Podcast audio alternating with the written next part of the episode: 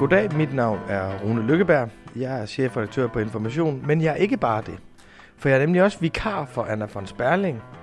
Jeres vært på Radio Information er nemlig taget på sommerferie, og derfor er jeg taget ud i sommerlandet og laver tre sommersamtaler, som vi kalder for samtaler om Vesten. Der er jo ikke nogen, der kan gøre det lige så godt som Anna, men det vi kan gøre, det er, at vi kan lave noget andet. Så derfor har jeg med udgangspunkt i den bog, jeg har skrevet, som udkommet tidligere år, der hedder Vesten mod Vesten. Der har jeg taget nogle spørgsmål med til folk, der er klogere end mig, og ved mere end mig om det, som jeg har skrevet om, og så vil jeg bede om deres svar på det, som jeg ikke selv kan besvare. Og den første, som øh, jeg besøger, det er Bo Lidegaard, og det er jo faktisk en tradition. Det er tredje år i træk, at du vil tale med mig her om sommeren. Tak for det, Bo, og velkommen til. Tak, det bliver jo slet ikke sommer, uden du har været her, og i år kan man virkelig trænge til det. Ja, øh, nemlig, og jeg vil skynde mig at sige, at Bo har jo været en meget øh, samvittighedsfuld korrekturlæser på min bog, har fundet en, øh, en række frygtelige fejl. Så, og jeg vil faktisk ikke afsløre her, hvad det er. Jeg kan bare sige, at Bos øh, kendskab til Vestens historie er noget bedre end, end, end min. Øh, jeg kan løfte for en lille en, nemlig at jeg faktisk ikke vidste, hvor meget Roosevelt var imod imperialisme. Men det lærte Bo mig, så, så, jeg, så, jeg, så jeg nåede lige at få, få rettet, inden det kom med. Så tak for hjælpen her, Bo. Og Bo, det første spørgsmål, jeg vil stille dig, det er, øhm, når, når vi ser på de samfund, som blev opbygget i, øh, i Vesten efter 2. verdenskrig, og den konsensus, som blev skabt omkring menneskerettigheder, omkring liberal demokrati, hvor meget var de var de samfund, som, som jeg er vokset op i, og som du også er vokset op hvor meget var de betinget af erindringen om 2. verdenskrig? Rigtig meget øh, erindringen, vil jeg sige, om begge verdenskrige. Og det var jo på ryggen af den erindring, at USA satte sig i spidsen for at skabe en helt anderledes verden. Og en verden, som jo var tænkt som en globalt retssamfund, som et sted, hvor der herskede en form for orden, og hvor der også var en eller anden form for politimyndighed, nemlig FN.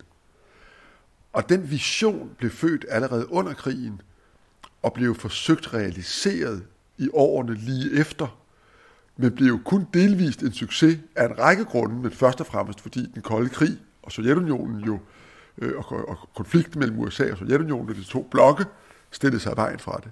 Men man skal ikke tage fejl af, at den internationale delvise verdensorden, der blev opbygget i de år, FN, Verdensbanken og IMF, altså hele den globale valutasystem, dollaren som den globale valuta, øh, OECD, senere også EF og altså EU, øh, hele det system, som vi dengang anså for meget ufuldkomment, fordi det forhindrede jo ikke nye krige, og det sikrede heller ikke menneskerettighedernes overholdelse alle vegne, osv. osv.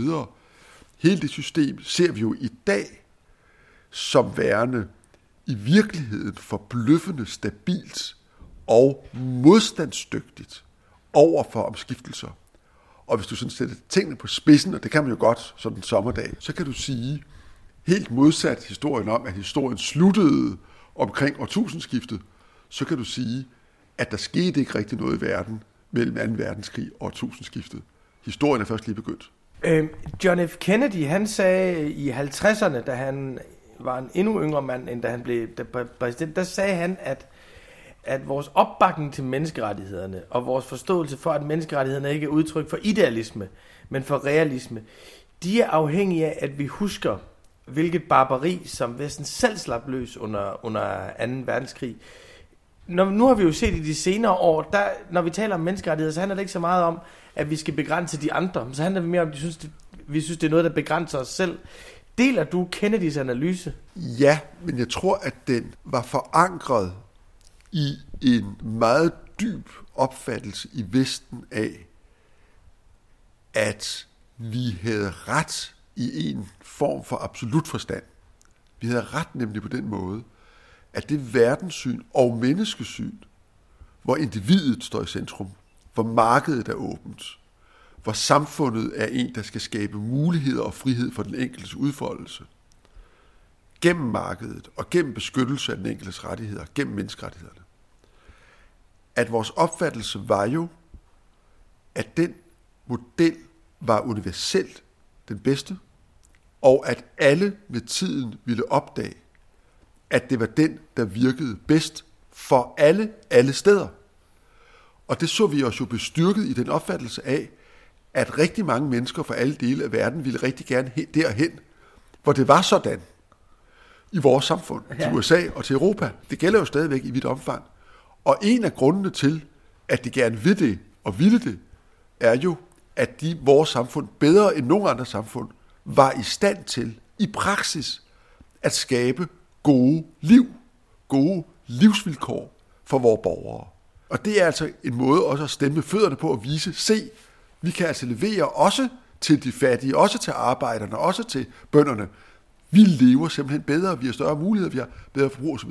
Det er klart, at det, der er sket de sidste 20 år, som fuldstændig har kuldkastet vores egen selvforståelse af at være entydigt den vindende model, det er jo blandt andet, at Kina har vist sig i de sidste 20 år hurtigere og mere massivt end os at løfte flere mennesker ud af fattigdom og ind i en global middelklasse, og gøre det med et helt andet syn på individets rettigheder og et helt andet syn på forholdet mellem stat, den enkelte og markedet.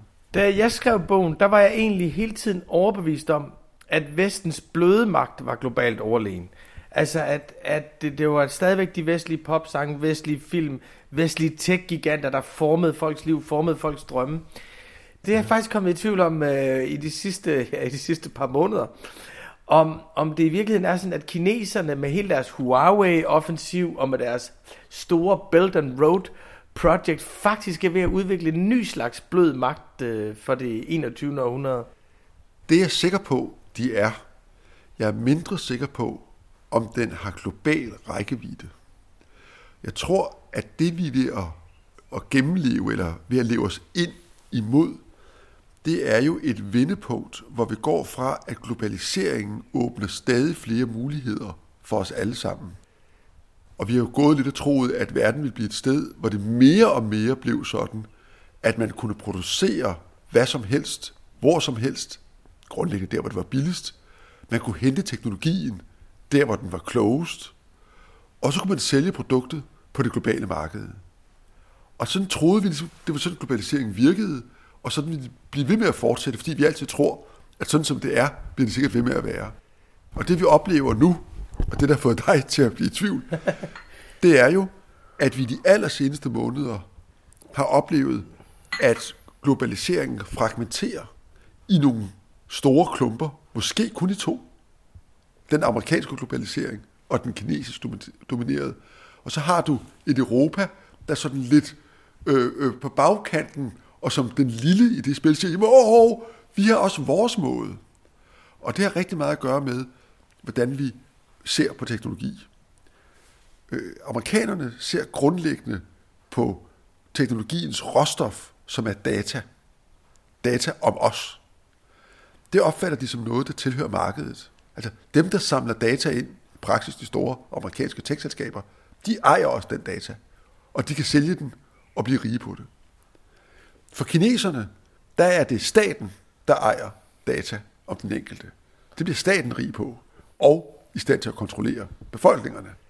I Europa har vi jo den lidt øh, afvigende opfattelse, at vi hver især ejer vores data. At vi skal beskytte som borgere mod, at nogen, så at sige, suger vores data ud af os og bruger dem enten til at kontrollere os, eller til at markedsføre eller forlede os. Og de tre opfattelser af data, de står nu meget hårdt over for hinanden. Med USA og Kina i en mere og mere konfrontatorisk position i forhold til hinanden, hvor amerikanerne jo bruger deres dominans over dollaren, bruger deres dominans over det globale system, bruger deres dominans over handel som våben i kampen for at dæmme Kinas øh, indflydelse ind. Men hvor jo lige bag ved det, alle disse tre store globale aktører er i færd med at lave lovgivning og regulering omkring teknologi og data, som fundamentalt hviler på disse tre forskellige præmisser og er uforenelige. Og hvordan det kommer til at spænde af i forhold til globaliseringen, det er den store konflikt, vi står overfor, og det er det, der får dig til at vågne om natten og tænke, måske er der sket noget allerede siden jeg skrev min bog. hvad, hvad, hvad hedder det? Øhm, men i Obamas verdenssyn, der, der, Obama har jo det her verdenssyn, som er, der er konflikter, der er kampe, der er modsætninger. Men historiens lange bue, den går mod retfærdighed. Så derfor har han jo også troet på en åben globalisering og en åbnende globalisering. Men lige præcis det, at der faktisk er grundkonflikter, og der er kampe, der ikke bliver ophævet, det har Trump vel ret i i sin tilgang til kineserne. Der er ikke nogen tvivl om, at der er en modsætning. Men hvis du på den ene side siger, at vi ikke er nødt til at der bygge vores værn eller position op over for det, som i en eller anden forstand truer vores måde at være samfund på, så kan man lige så godt stille det samme spørgsmål, eller udtrykke det samme dilemma på en anden måde at sige, hvis vi har en meget stor del af verden, for eksempel 1,23 milliarder mennesker med meget høj økonomisk vækst, der indretter sig på en anden måde end os, er opgaven så ikke at finde ud af, hvordan vi kan sameksistere og samleve med hinanden. Blandt andet jo fordi vi også har nogle fælles problemer, som vi skal løse i fællesskab. Og vi i øvrigt økonomisk og socialt er meget stærkt afhængige af at kunne handle med hinanden og kunne udvikle teknologi. Så, så det, at du erkender, jamen der er nogle fundamentale forskelle, det behøver jo ikke føre til konklusionen, og derfor må vi bekæmpe dem, til vi vinder, og de taber. Realiteten er jo, tror jeg, at der er ikke nogen måde, vi kan vinde over kineserne på. Der er måske nogle måder, de kan vinde over os på, men det er også svært at se for sig, at det skulle komme noget godt ud af det. Ud af det. Så man er næsten nødt til at tænke, hvordan kan vi finde en måde at leve med en helt ny for os erkendelse af, at vi ikke har universelt ret. At det ikke er vores syn på verden, der er det eneste syn i den, som er gældende. Og det er selvfølgelig en rigtig svær erkendelse, fordi vi i de 70 år, hvor jeg siger, at der ikke rigtig er sket noget, at der har vi blevet mere og mere bekræftet i vores opfattelse af, det var jo sådan set derfor Fukuyama sagde, at historien var slut. Det var ikke, fordi han troede, den var slut. Det var, fordi han troede, at nu var kampen for, at vores måde at anskue samfund på, var den eneste universelt gyldige, som alle ønskede at arbejde sig hen imod. Det fik han så at sige lige sagt i det øjeblik, det holdt op med at være sådan, og at vi har set siden, at der er andre måder, som faktisk har vist sig meget succesfulde, selvom vi holdningsmæssigt, værdimæssigt ikke bryder os om det. Men altså, jeg synes jo noget, øh, som for mig var forbløffende ved at læse og skrive om Vestens historie, det er jo, at, at Vestens modstandere har kunne holde Vestens idealer op over for Vestens magtudøvelse. Det er, at de engang koloniserede lande, de kunne sige, jamen okay, hvis I vil af med Hitler og illegitim undertrykkelse, så gider vi altså heller ikke have koloniherrer i, øh, i, i vores land. Og jeg synes jo, at de vestlige principper har universel rækkevidde, og jeg synes, hvis man, hvis man går ned ad den vej, som, som du anslår der, så vil det jo være at sige, at de der to millioner mennesker, der demonstrerer i Hongkong, de demonstrerer jo for den politiske frihed, vi har i Vesten. De demonstrerer for den liberale beskyttelse. Ved siden af ligger et kæmpe stort land, som ikke vil tilstå dem den politiske beskyttelse. Hvis, hvis vi så skulle forfølge din vej, skulle vi så sige til de der to millioner mennesker, at vi er ked af det, men øh, jeres kamp for, for politisk frihed og, og politisk beskyttelse, den er altså underordnet øh, den kinesiske hegemon. Det er en voldsom øh, udfordring af vores selvforståelse og vores etik, der ligger i det spørgsmål. Og jeg kan ikke lade være med at drage en parallel til sidst, vi var i en lidt tilsvarende situation, men i meget mindre målstok. Nemlig omkring det arabiske forår, først som det udspillede sig i Nordafrika, men siden også i Syrien.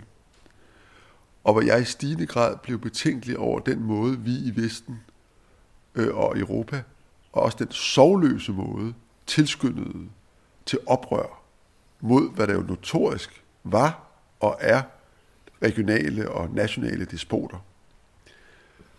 Og vi gjorde det jo, fordi vi syntes, at det var så sympatisk, at der var mennesker, der rejste sig op og krævede grundlæggende de rettigheder, vi synes, alle mennesker skal have. Men vi gjorde det jo også velvidende, at vi ikke havde tænkt os at gøre noget som helst andet, end at sidde på vores avisredaktioner og i vores NGO'er og vores øh, folketing og sige, at vi synes, det var godt. Vi havde ikke tænkt os at gøre noget for det. Fordi det, der skulle til for at gøre noget, det var jo, at vi med magt ville sætte nogle oprørers position igennem i landet, hvor vi jo havde gjort den ubehagelige erfaring, at selvom vi gerne vil med magt indføre demokrati, så er vi ikke i stand til det.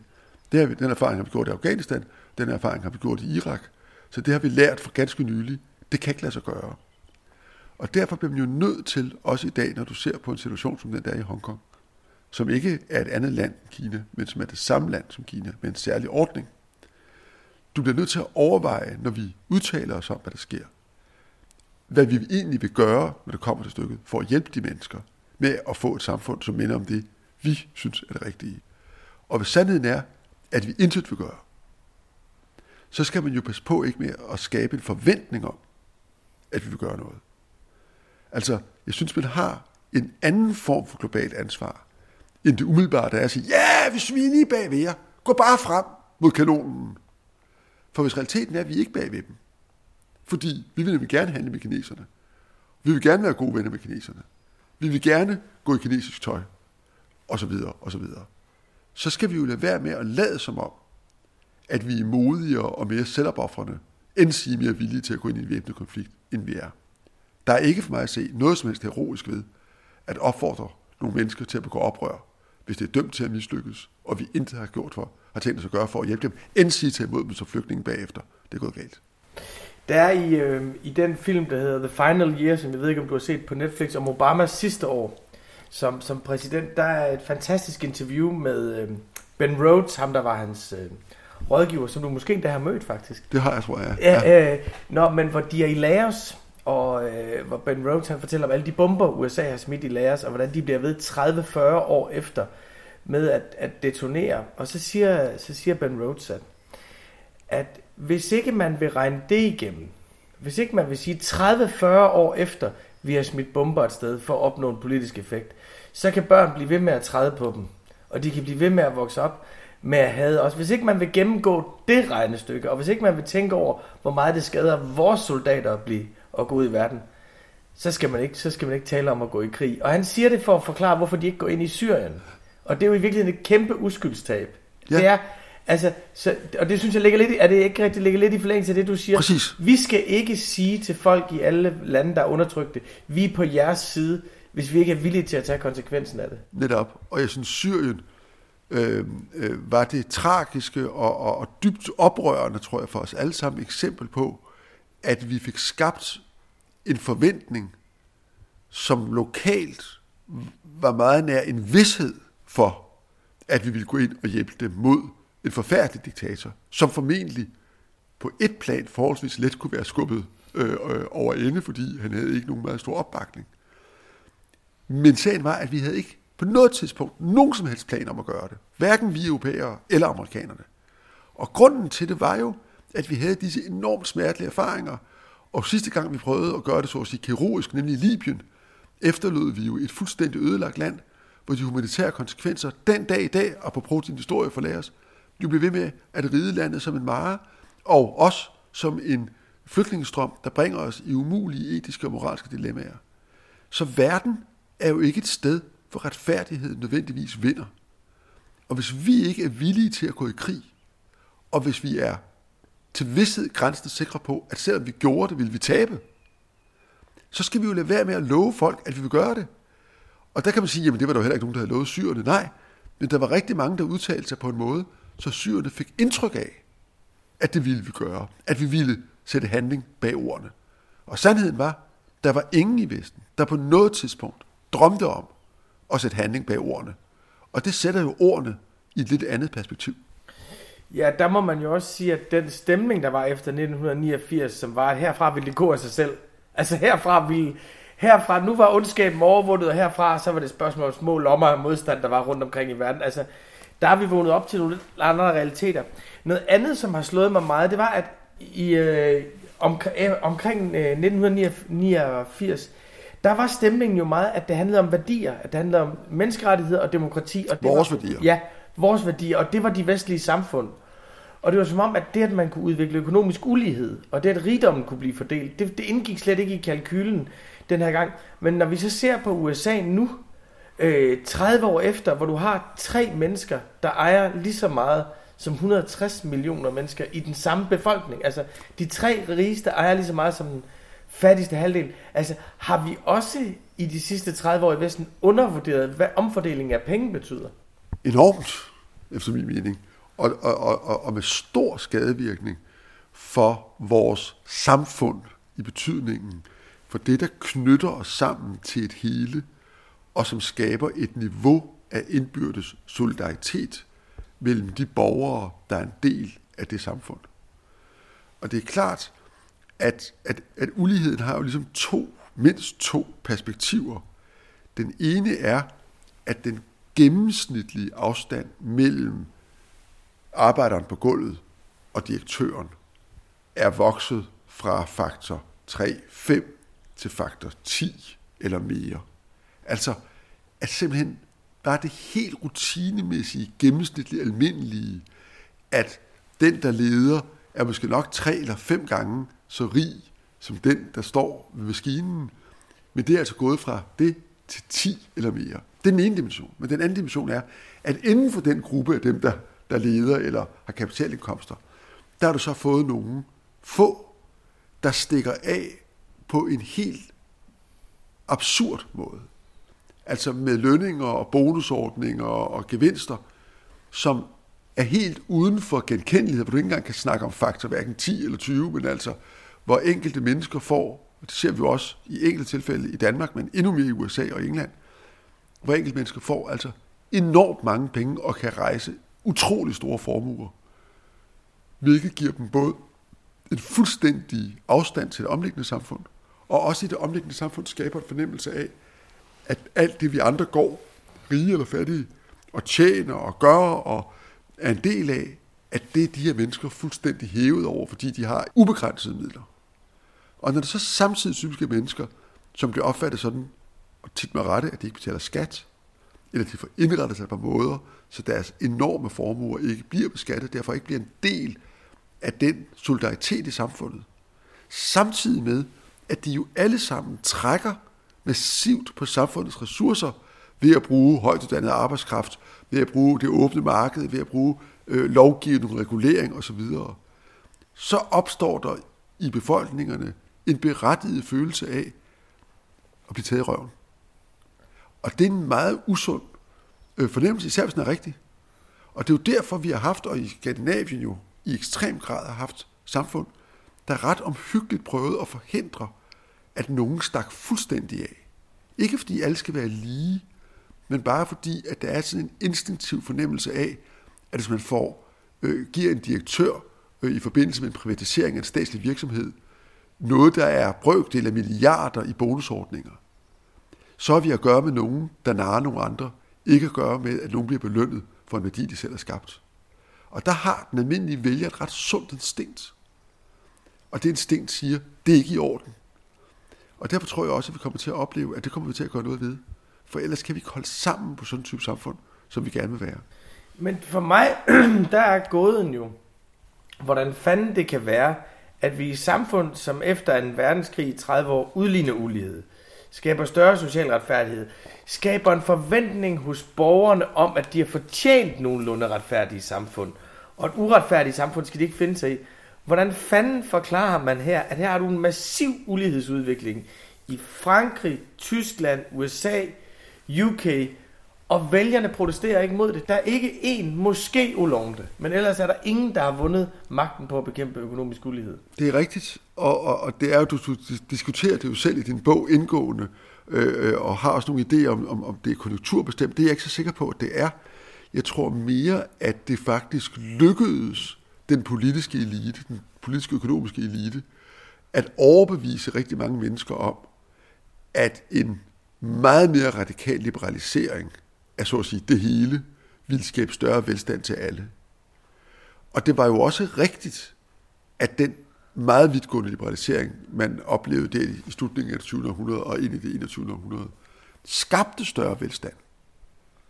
Den blev bare ikke overhovedet ligeligt fordelt, eller bare til nærmelsesvis. Den gik til den øverste halvdel, og inden for den øverste halvdel gik den så disproportionelt til nogle meget, meget få. Og derfor er der jo i den nederste halvdel af vores befolkninger en fornemmelse af, at der var noget her, som de gik med til, fordi de forstod, at så blev kagen større. Ja, det blev den. Men det, det, de blev bare snydt på vægten. Og derfor er de jo dels meget sure over det, og dels har de jo en dyb mistillid til nogle af de mennesker, som forklarede dem, hvordan vi alle sammen ville blive rigere. Især dem, der selv blev rige, mens de andre ikke blev det. Og du kan sige, at det er jo noget af det, vi slås med i vores demokrati og vores politiske systemer i dag. Det er jo den dybt nedfældede øh, mistillid, som jo dybest set har en begrundelse i den del af befolkningen, som faktisk ikke fik rigtig adgang til goder øh, i forbindelse med den her radikale liberalisering.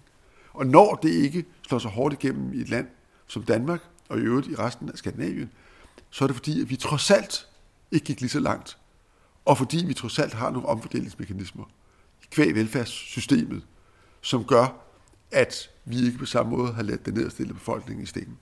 Men når man så nævner den politiske overklasse, så kan man, der er vel også en katastrofal undervurdering af nationalstatens betydning i hele den her historie. Altså at den her frihandelsorden orden og globalisering og sådan noget, har jo sådan set globalt set fungeret fint. Altså globalt, hvis alle, borg, hvis alle mennesker var borgere i verden, så kunne de jo se, at der var rigtig mange, der er blevet løftet op fra fattigdom. Der var blevet skabt enormt nye forbrugsmuligheder, og du kan jo godt måle det i, i, i penge, men du kan også se, hvor mange muligheder, hvad folk har fået adgang til. Altså, hvor mange der har fået elektricitet, hvor mange der er kommet Det er jo et kæmpe løft. Men, men det er vel fordi, at det i de enkelte vestlige lande ikke har fungeret, at det er nationalstaten, der er folks politiske ramme. Altså, det, det er vel det, der... Det er vel, globaliseringen taber jo ikke globalt. Den taber i nationalstaterne. Ja, det er, den tæller, ja, jeg er ikke helt sikker på, at jeg køber det på den måde, fordi øhm, det er jo rigtigt, at der er rigtig mange fattige mennesker, der er blevet løftet ind i en global middelklasse, eller ind i, en, i deres middelklasser. Øh, og at vi i den forstand, ikke nationalt, men regionalt, er blevet relativt fattigere. Mm, ja. Men vi er jo også blevet relativt rigere, for som du selv er inde på, så har vi jo fået forbrugsmuligheder kvæg globaliseringen, vi alle sammen har fået. Når jeg taler om globalisering, så bryder jeg mig, jeg bryder mig slet ikke om, som du også gjorde før, at sige, det er ligesom den politiske overklasse, fordi det er jo ikke politikerne, der er overklassen. Det er jo heller ikke dem, der har fået gavn af det her i, i særlig massivt omfang. Men, men man skal ikke fejl af, vi har jo alle sammen fået gavn af det i den forstand, at der er ikke nogen af os, der kunne drømme om at gå i noget tøj, der ikke er produceret et sted, hvor arbejdskraften er billigere end der, hvor vi selv bor. Øhm, vi holder jo alle sammen enormt meget af alle de forbrugsgoder, som vi jo også os, der ikke, eller dem, som ikke tilhører den rigeste del af befolkningen, har fået glæde af. Så forbrugsmæssigt har der jo været en enorm spredning af muligheder, som du siger, på tværs af nationalstater og på tværs af grupper. Men det er klart, at rigdom og fattigdom, når du kommer over det er helt basale, er relative størrelser. Og det, den nederste del af vores befolkning ser, det er, at den øverste del, økonomisk set, har fået enormt meget mere, hvor de selv kunne have fået lidt større forbrugsmuligheder. Og det pisser dem af, fordi det synes de ikke var en del af den kontrakt, de var med til at indgå. Jeg tror, når nationalstaterne kommer i spil på den måde, de gør, har det mere at gøre med migration. Ja.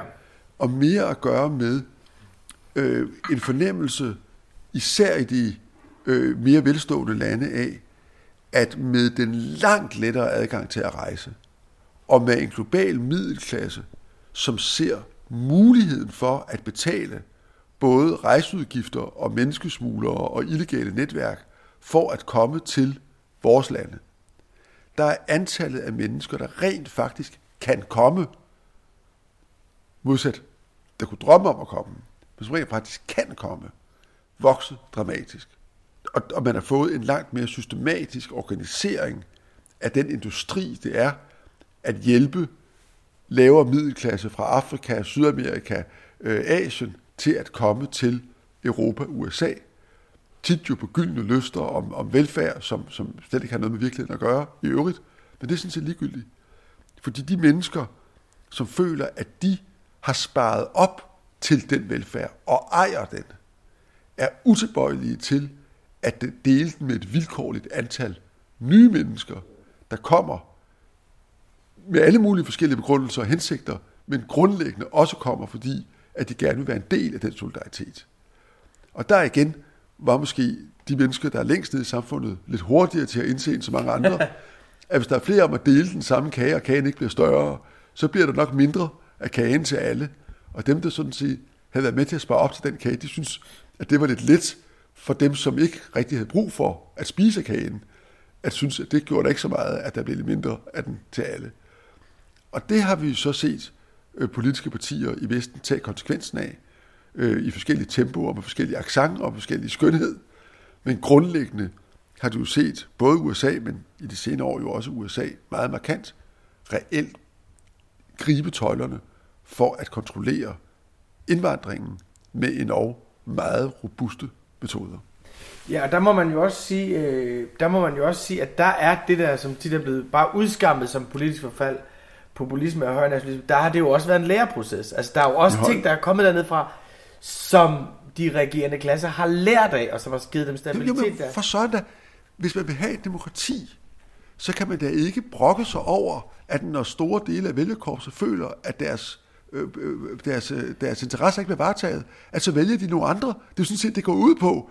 Og jeg bliver altså altid øh, meget træt, når jeg hører folk sige, at demokratiet er i krise, fordi nogle gamle stive partier øh, får tæsk ved valgene, og nogle andre øh, øh, vinder. Det er jo sådan, det er. Men det, der, og der er vi jo helt enige. Det, det er jo, det er jo vidunderligt. Øh, en kommentar, så kommer jeg til sidste spørgsmål. Det, I forhold til det, du siger, så er det jo også meget sjovt at se, at du har en højrefløjsposition, som er Donald Trump. Meget, meget skeptisk over for menneskers vandring i verden. Så har du en venstrefløjsposition, som er Elizabeth Warren og Bernie Sanders. Meget, meget skeptisk over for pengenes vandring i verden. Så du får faktisk, øh, altså du ved, så du får faktisk en protektionistisk venstrefløjsposition og en nationalistisk højrefløjsposition, som er hver deres globaliseringskritik, og hvor det egentlig ikke står helt klart, hvad, hvad mener de egentlig om frihandelsaftaler? Altså der er Warren og Sanders jo ikke så langt fra, fra Trump, men det er bare et indskud for at tale om det med, at hvor mange sider globaliseringsprocessen er. Det vigtigste spørgsmål, Bo, det er næsten det sidste spørgsmål her, som er, hvis vi ser tilbage på de samfund, der sejrede i øh, slutningen af 80'erne, starten af 90'erne, så var vi jo enige om, at det var menneskerettighed demokrati, det var det stærkeste normative fundament, og det skabte velstand, sikkerhed, frihed.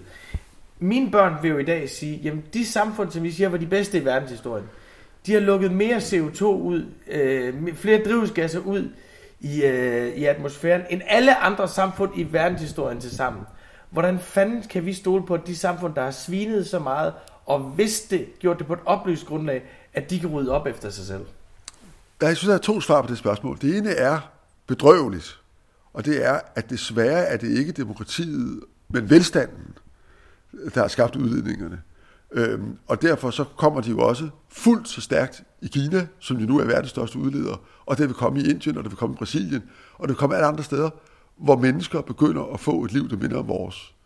Så det er en materiel ting, fysisk ting, og det har intet med styreform at gøre. Det har lukket med velstand og forbrug. Og det andet er så, og det er langt vigtigere i virkeligheden spørgsmål er, jamen hvordan kan vi tro på, at vi kan gøre det? Og det kan man sige, at det eneste, vi ved, øhm, og den erfaring, vi må tage med os om vores type samfund, det er, at vi har en formidabel evne til at korrigere vores egen fejl. Og det, du taler om her, altså klimaforandringer og, og, og de menneskelige udledninger, og den sorgløshed, hvormed vi har nedbrudt vores, øh, vores planets øh, økologiske balance over en bred kamp, at det har vi indset, og din egen bog handler jo i høj grad om, hvordan det er vores egen kritik af os selv, der i høj grad driver også den globale debat om vores samfunds fejl.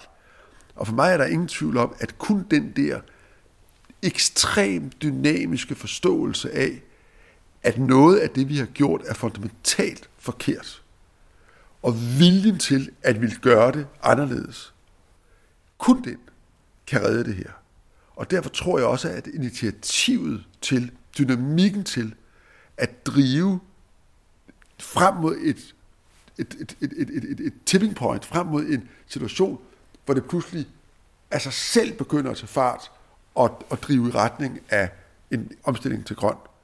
Den dynamik skal komme fra valg, demokratiske valg i vestlige samfund, hvor vælgerne gør det, som de faktisk gjorde ved de øh, europavalg, vi holdt her i maj, hvad de faktisk gjorde ved det danske folketingsvalg, og hvad jeg inderligt håber, de kommer til at gøre ved det kommende amerikanske valg, siger til deres politikere, nu er det nok, du skal ikke gøre noget ved det. Så kan det ske. Og når dynamikken kommer herfra, vil den også brede sig til de lande, vi handler med, herunder Kina, fordi kravet vil jo komme koblet med kontrol med handel, som siger, vi vil ikke importere produkter, som ikke lever op til de øh, standarder, vi selv har. Macron, vores fælles gode ven, ja. øh, siger jo meget klart, og har også sagt, det er den Mercosur-aftale, der lige er blevet indgået med, med Sydamerika. Hvis ikke I overholder Paris-aftalen, hvis vi ikke respekterer de målsætninger, vi sammen har sat, så kan vi ikke handle. Det bliver en del af samhandlen, vilkårene for samhandlen. Sidste spørgsmål meget kort. Du har jo set den her dagsorden, der har brugt mange timer af dit liv på de sidste 25 år. Klimadagsordenen. Det har bølget op, COP15, der var det stort i Danmark, så forsvandt det igen. Omkring Rio var det kæmpestort. George Herbert Walker Bush sagde, at vi bekæmper drivhuseffekten med det hvide huseffekten, og så er det forsvundet igen. Den her gang er det så bredt funderet, så det ikke kan forsvinde igen, klimabevidstheden. Jeg, håber, jeg, jeg håber det jo også fordi, at til forskel for de første gange, der mærker vi jo nu klimaforandringerne. Vi ser dem, vi mærker dem, de er her. Og vi begynder at forstå, at det vi ser nu med meget voldsomme vejrfænomener, som jo også har store omkostninger, er kun begyndelsen. Så jeg tror, debatten om, at det er menneskeskabt, at det er vores børn, eller børnebørn, eller børnebørns børnebørn, der kommer til at opleve det, alt det er væk. Nu er vi i en situation, hvor verdens befolkning, rig og fattig, ved, det her truer både den måde, vi lever på, de samfund, vi har, det truer vores planet. Vi er nødt til at gøre noget. Og jeg tror, at i samfund, hvor ledere står til ansvar over for deres borgere, og det er jo ikke kun i demokratiske samfund, det gør det, vel at mærke, det gør de også i Kina, der bliver lederne bare nødt til at sige, nu vil vi gøre noget ved det. Det er så ikke særlig let, fordi vi jo alle sammen gerne vil blive ved med at have et godt liv. Øhm, og det er jo den øh, udfordring, vi nu står overfor, og det er jo også derfor, at det, den danske regering har sat sig for, med 70 procents reduktion i 2030, på den ene side er et rystende og forfærdeligt højt mål, fordi det er virkelig svært at komme helt derhen. Men samtidig er det også utrolig vigtigt, at netop et samfund som det danske beviser, at det kan faktisk lade sig gøre, samtidig med, at vi bliver ved med at have gode liv. Og det kommer jeg til at besøge dig Øh, om et år heroppe i dit sommerhus på, og så kan vi se, hvor langt er vi kommet med den øh, 70% reduktion. Tusind tak for, at jeg måtte komme. Jeg glæder mig til at, at fortsætte.